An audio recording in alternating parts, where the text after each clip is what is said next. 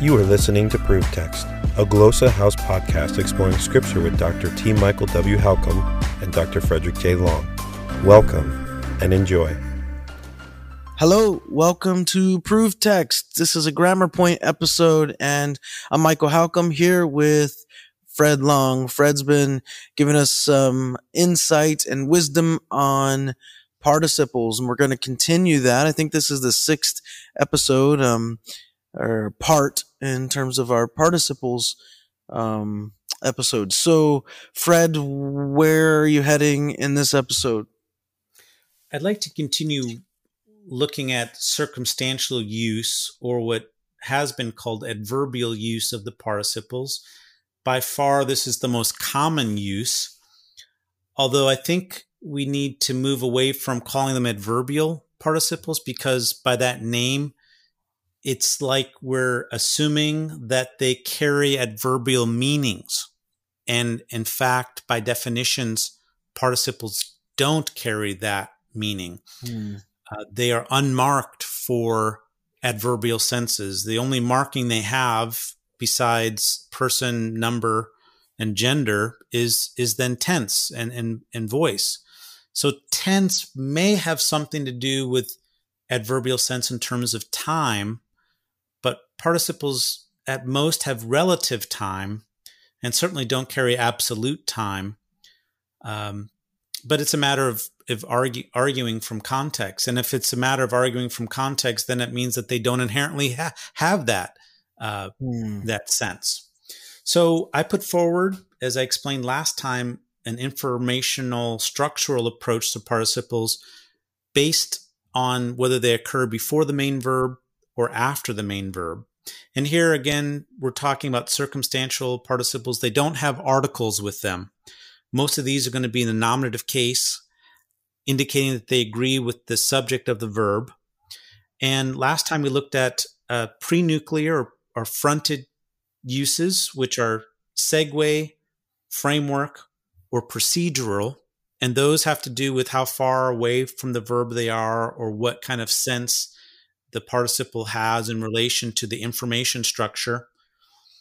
Uh, but this time I want to look at post nuclear or post position participles, that is, participles that are circumstantial that occur after the main verb. And here, there's uh, these uses. There's only well, there's three of these uses. I've named two of them in my books, but I'm adding a third one right right now. And in my research, I've added a third one. And the first one is usually directly found after the main verb, and it's called a redundant use. And often we see it in expressions like he said, saying. Yeah. Saying is is redundant and adds stress or emphasis to what is being said and what follows. It's a way to keep it's a way to tee up what follows as particularly important. I've also found instances of thinking and doing. You know, he thought thinking, he did doing. Do you so think it's, that's it's a Semitism? what? Th- sorry. So some people would argue that's a Semitism. Do you think that's the case or no? I don't think so.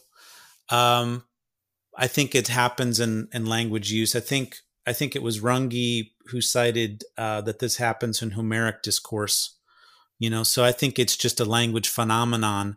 So you know, just because it happens in Semitic literature, you know, it's also happening in Greek literature. So um, mm. this kind of redundant this redundant usage. I don't know why it would be a Semitism because there it uses infinitives, right? Um. Yeah, I don't remember.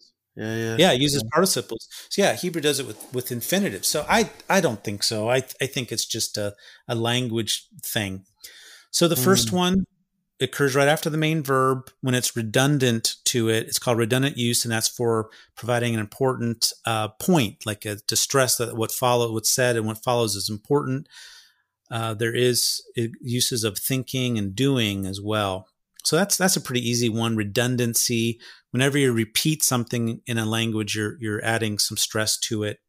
The next use is a little bit farther out from that verb, and it's called explanatory.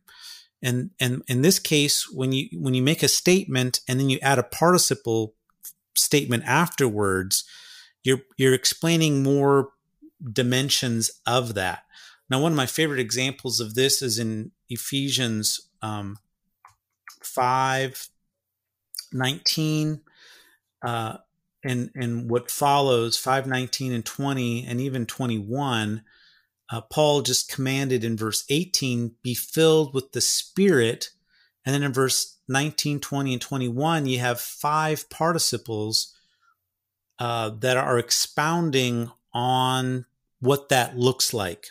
He says, mm-hmm. verse 19, speaking to one another in psalms and hymns and spiritual songs, singing and making melody or singing psalms in your heart to the Lord, giving thanks always. That's a participle, giving thanks.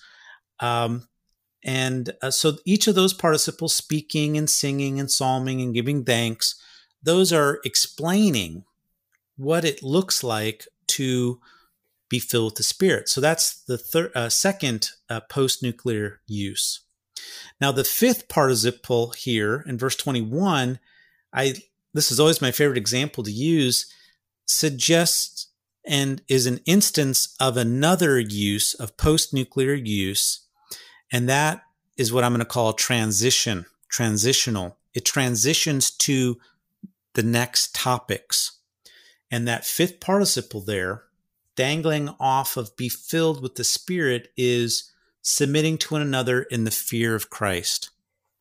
And this is really significant because this submission comes out of being filled with the Spirit and here transitions into the next discussion that Paul makes of wives submitting to their own husbands, etc.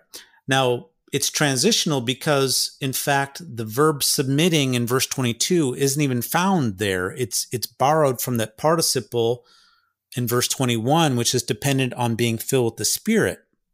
So this is just a real clear instance that a post nuclear position participle can function informationally as a transition and i think this occurs quite a bit actually in argumentative discourse in the new testament so if you see a post position participle.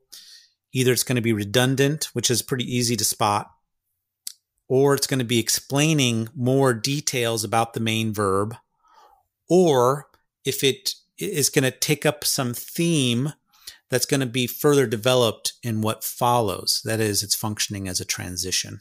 Hmm. Wow. Yeah, that's really helpful.